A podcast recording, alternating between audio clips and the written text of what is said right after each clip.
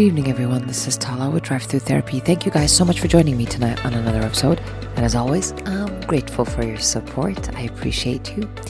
And so, if you are new, welcome. If you are not new, uh, welcome. and um, getting started today. This topic tonight, I kind of been reflecting on this for a little bit, and I thought, you know, let me just go ahead uh, to talk about this because it, it commonly happens in therapy more than you guys will know, but uh, people do actually talk about this, and sometimes they're ashamed to do that. They're ashamed to do that, and I want to address it because I'm on a I'm on a roll addressing things that are somehow uh, people avoid.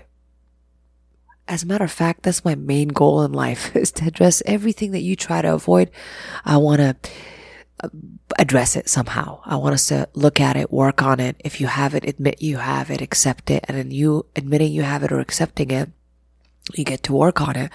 But as long as you continue to think you don't have it or you, you're covering it up somehow, unfortunately, that's where all the, the diseases, disorders start to fester, you know? There's a saying that says, you are as sick as your secrets. And that's why the more secrets you uncover about yourself, the more self-acceptance you're allowing within, the better your life will get. I promise. But it's the hidden stuff, the secrets that just gets us to be just sicker and behave in sicker ways is the best way to say that. So tonight, I'm going to talk about something that people really don't want to talk about, but it's more, like I said, more common than people actually admit. And that is that they feel guilty about not liking being a parent. And they never come to session and say, I want to work on being a kinder, compassionate parent. I want to learn what I'm doing that's causing me stress, you know? And I wish people would. You know, I have to get it out of them. you know, th- there's a lot of stressful thought patterns that cause parenting, parenting to be even more stressful than it needs to be. And today I'm going to actually talk about a few of those things that are really going to help you lighten up your approach to, towards parenting and adding more compassion for yourself and for other people. Uh, not just your children, but your spouse, your, your boyfriend, girlfriend, your family, if you live with them or they live with you. Just adding that level of compassion is pretty important. And uh, we never like ourselves for the stuff that we do as parents.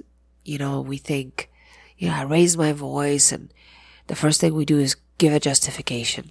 We were so angry. I had to raise my voice. You made me raise my voice. And we tell kids that sometimes. And unfortunately, we give them the hint or the indication or implication that, that they somehow did something to cause me to respond in the way I'm responding as an adult towards them. So that's the first thing I think that we do, unfortunately, unfortunately, is that we blame the child if and if you are, it doesn't mean that we you yourself are doing it. Maybe you're not doing it. But if we are blaming the children for our feelings, that means we're not taking responsibility for our feelings, right? We're just feeling feelings and apparently losing ourselves in the process, not being able to emotionally regulate. And of course, the kid wants to please you. It's pretty intimidating when you have an adult saying that you made me angry. So the kid is going to unfortunately, sadly, take responsibility for your feelings because they don't know any better.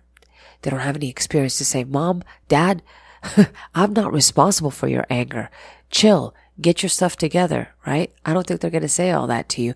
So unfortunately, we're going to give them the burden of your feelings. So let's not do that. That's like the first thing that I, I think adds so much problems in parenting. And later on, that child as an adult becomes such a, a codependent because they start wanting to please people and get their value from that. So that's what we don't want to do. We don't want to make kids into uh, adults that are basing their value on people's responses, right?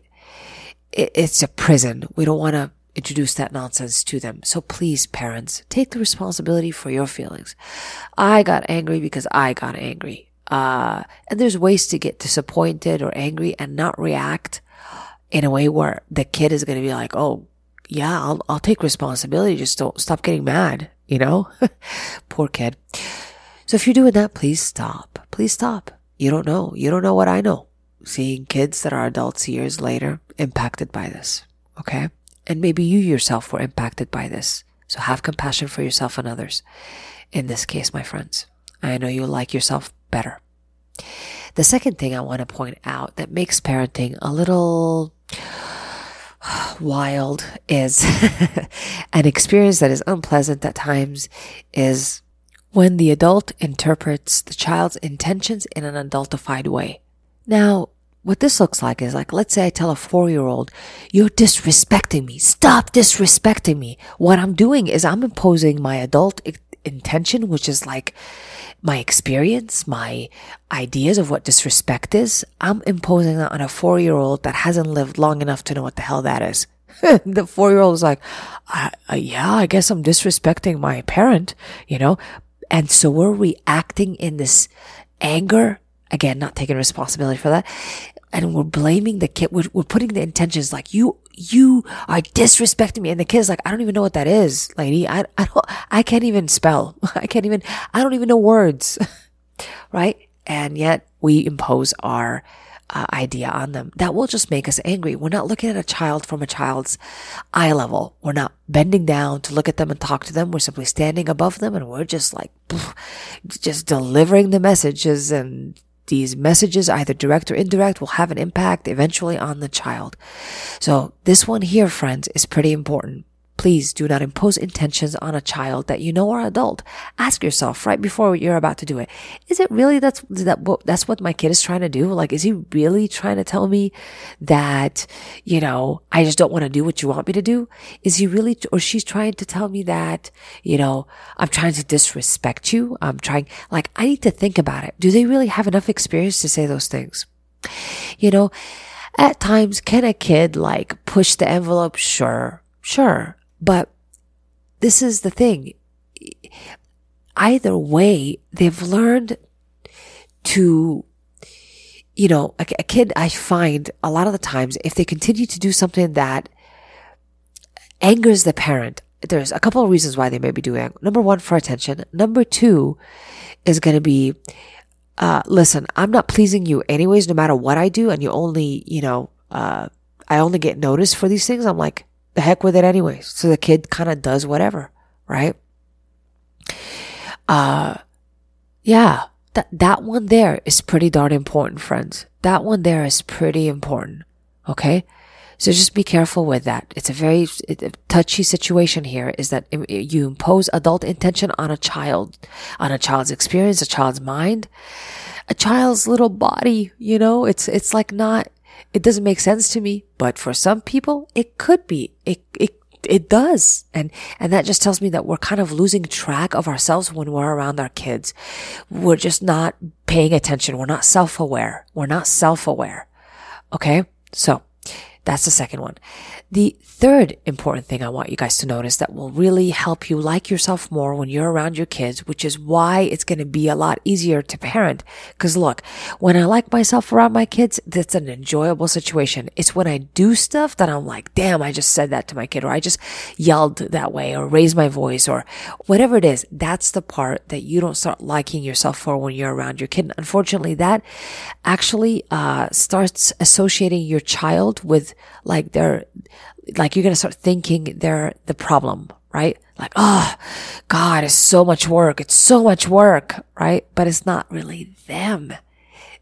It's not them. It's us as parents that are just not, um, being self-aware. So let's be self-aware so we can emotionally regulate ourselves, not have the children regulate our emotions. They don't need to fix nothing for us to get less angry is another way to say that. Okay. So the third thing I want people to kind of start doing on purpose to help them out is to remember that we teach a child what level of voice, I guess tone or level of voice they will hear. L- let me explain what I mean by that.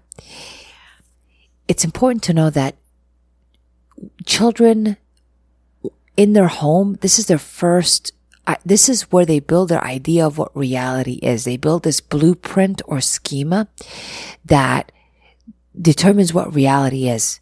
Anything that resembles their home, their life, they will think it is called real.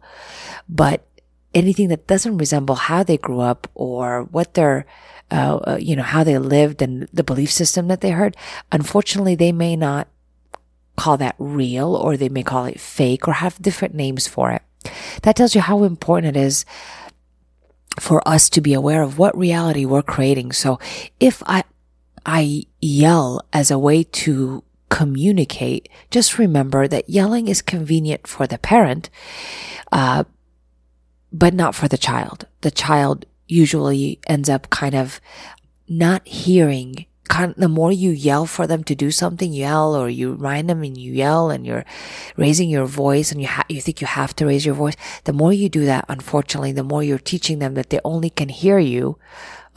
I know this is fun. They can only hear you when you raise your voice. They're, you're not teaching them to listen before that. And most people tell me, well, Tala, they're not listening. Anyways, I have to yell. I got you. But it didn't just start off like that. Again, we developed their reality. We let them know what is the norm in this family. So we just have to double check. Okay. What, how much do I yell? You know, how much have I taught them that I gotta really yell to get their attention? And then I'm to have to kind of work a little backwards here. I'm to slowly teach. And, and that oh boy, that gets a lot of people mad at me when I tell them that. well, Tala, I have to repeat something to them five billion times. I'm like, get ready to repeat it until they're the age of 25. Cause kids are gonna need repetition. They're getting, they're not just, they don't have years in the making here, friends. They're just you know, barely for a few years on earth. Let's give him a break. You know, if we have to repeat multiple things, repeat it. it it's not about pride or ego. Watch what interpretations again you're making about the fact that you have to repeat something. Like, what does that mean to you? And are they, are they really intending to throttle you, to piss you off, to, to really dismiss you and not listen to you? Is, is that really what they're trying to do? Is that, or is that what I think they're trying to do? Uh, which one's going to get me angrier? And I'm not going to see them with compassion. So again, it'll make parenting hard for me. My perception of what I'm looking at is really my reality. And so I want to make sure that we can control that part. We can control how we respond and we can control how we interpret our world. Those are a couple of things we can control. And so I want to make sure that you succeed. Yeah, I actually added two things together, which would be please understand that you're going to repeat yourself multiple times. So go ahead and adjust to that. Accept the fact that you're going to repeat things. So if you tend to get upset because you have to repeat things, more than likely your, your kind of, your expectations are not realistic, friend. But that's okay. We can bring them back to reality. And I'm here to tell you, even let you know that it is fine. It is fine if a kid, if you have to repeat, repeat Repeat as many times you like. I sometimes have to even do the activity with the child. I don't make a big fuss about it. Like if I have to tell my kid, uh, you better pick up your shoes. And I make a big old deal. You should have picked up your shoes. I don't know what that does, but for sure, psychologically, it kind of tells the kid like, dang, you just lost your mind because I didn't pick up my shoes. It's not all that, you know? But simply, if I don't make a big deal about it and I teach the kid, not that without raising my voice, just talk to them, hey, you know, let's pick up those shoes. That's cool. And I'll help them, I'll help them pick it up. I'm, I won't, I'm not above anybody. I'm not, I'm nobody's boss. I will go down on my knees, pick up the, those shoes or pick up them toys with, with my kid. Like it will not be against my f- religious background. okay. It will, it will not harm anyone if I just pick up stuff with them. But I've done it before. I do it. How many times were they just going to become independent or dependent? I'm like, we're going to extremes here. We're going to extremes listen, if you have resistance and you're giving resistance, towards what you're looking, they're going to experience it too. You give resistance to make, to wanting them to clean. They're going to also give you resistance back to them cleaning. The whole thing is just nasty. But if you soften that resistance, friends, if you kind of soften it, you either do what it takes. Like I'm going to get it cleaned. I don't really, if I have to pick up shoes and it's that important to me, I'll just pick them up. I'll be like, Hey, can you help me please? Thank you. I appreciate your help. Right. And that's it. That's it. Really, just like that. The thing is, if I trained my child to somehow listen to me when I'm raising my voice, when I get angry, when I'm blah, blah, blah. Like I have to figure out what, what I made reality or normalized for them. I need to check myself. And that's cool. That makes us a safer parent when we check ourselves. We don't want to just keep repeating stuff because it's convenient, right? Or because my parents did it and it's easy for me to do it. Like it, it's okay to say like, you know what? My mom was always yelling. She was always screaming. She was always screaming. I hated being around my mom. And it's okay to learn and say, you know what? I'm not going to talk that way to my kid. And that's cool. I'm going to really do it. I'm going to really work hard on not yelling to my kid. I'm going to talk to him like a human being. You treat a, you treat a, a human like a human. They act like a human right? And you treat a human like an animal, they'll act like an animal. Same thing goes with children, right? They're little humans. You treat a child like a, uh, with respect, they're going to give you respect back. You treat a child like an animal, like, Rawr, they're going to show you animal back. I hope that makes sense. I'm very serious about this because, listen, doing this for some years now, it's kind of pretty apparent to me, not only as a parent, but as a therapist, that there are certain patterns that continue on into a, into adulthood from childhood to adulthood. And I worked with children and I worked with adults and I worked with victims and I worked with perpetrators. I worked with a bit of everybody. And so it, it kind of like collecting and gathering this information. Look, these patterns still stay and we think we're so different from the past, but we're not. But we can be better than the past. But we have to know what the hell we're doing and why we're doing it. Right? And we all have to check ourselves as parents. Nothing wrong with that. It doesn't mean you're a good parent, bad parent. You should burn in hell parent. None of this. None of this is true. Don't label yourself or judge yourself. Give yourself flexibility to learn, to learn how to be a parent that you want to be, that you're going to like yourself for. Right? Because if you never learn, you're just going to keep excusing bad behavior. You made me angry. You shouldn't have done it. Blah, blah, blah, blah, blah. And you're like deep down inside, you know, you know, like you know, like you know that I just took something innocent and made it into whatever interpretation I gave it, and it ain't right. It ain't right. Okay? So I want to save you from this misery, friends. I want to save you from that guilt. So let's stop doing it. I kind of just want to do a little quick, short thing just to make sure that this gets addressed because I deal with it in therapy often and people are so afraid or ashamed to say that shit, I'm, I'm not, I'm not happy with my parenting. But the good news is I'm glad they're telling me that. That means they want to work on it. That means they want to admit, like, I'm not a, the best parent I, I expected myself to be. Like, there's, there's a lot of heaviness going on. Where is that? So today we identified a lot of the heaviness that is going on. Those behaviors, not only will they remove a burden from you, but they'll also lighten up the, the environment, the energy of the household. You know, your kids won't be like trying to clean up real quick before you get home because they're afraid of your loudness, right? Or your yelling or your anger or how you're going to overreact with things. Heck, even understanding that kids, if they lie, it or they omit information a lot of the times is because they have seen us overreact to them. So really be aware of what judgment you have towards whatever the kid is saying. There's a way to correct. There's a way to teach without the shame. But when I shame a child, a lot of the times that's what they're going to get stuck with for a lifetime inside them as a, as a, as a way to self talk. They're going to correct themselves with shame. So takes me to my final thing that I want to make sure I address is this, the correction with using shame. Oh boy, I've seen that one. It's convenient again for a parent to use shame because we can guilt and shame a kid real quick and they'll feel bad because I tell them you need to feel bad about something. But the long term impact is not good. No bueno. I'm telling you this now. Most of the time the child ends up uh, self-correcting as an adult using shame and guilt. So of course their self-esteem is going to be bashed to little freaking pieces because although the parent is no longer with us, we still have the echoing of the parent inside our mind because again, they helped us create that reality. So what I think is real is still going to be in my head unless later on I fix it, take responsibility in fixing that and building my self-esteem. But unfortunately, most people don't really do that. They just kind of continue with the self-shaming. This is how I correct myself. If I don't do the dishes, I'm no good. If I'm not doing my bed, I'm, I'm lazy. If I rest, I'm lazy. so you gotta be careful how you convey or correct something. Because if we use shame right after it, oh boy, it's just going to stay forever. Like things that we use say uh, that are shameful are things like, you should have known better. You shouldn't have done this. Like any shoulds is just no good. Okay. Like if you didn't do this, this would have happened. Like again, the couldas and the shouldas. Let's see.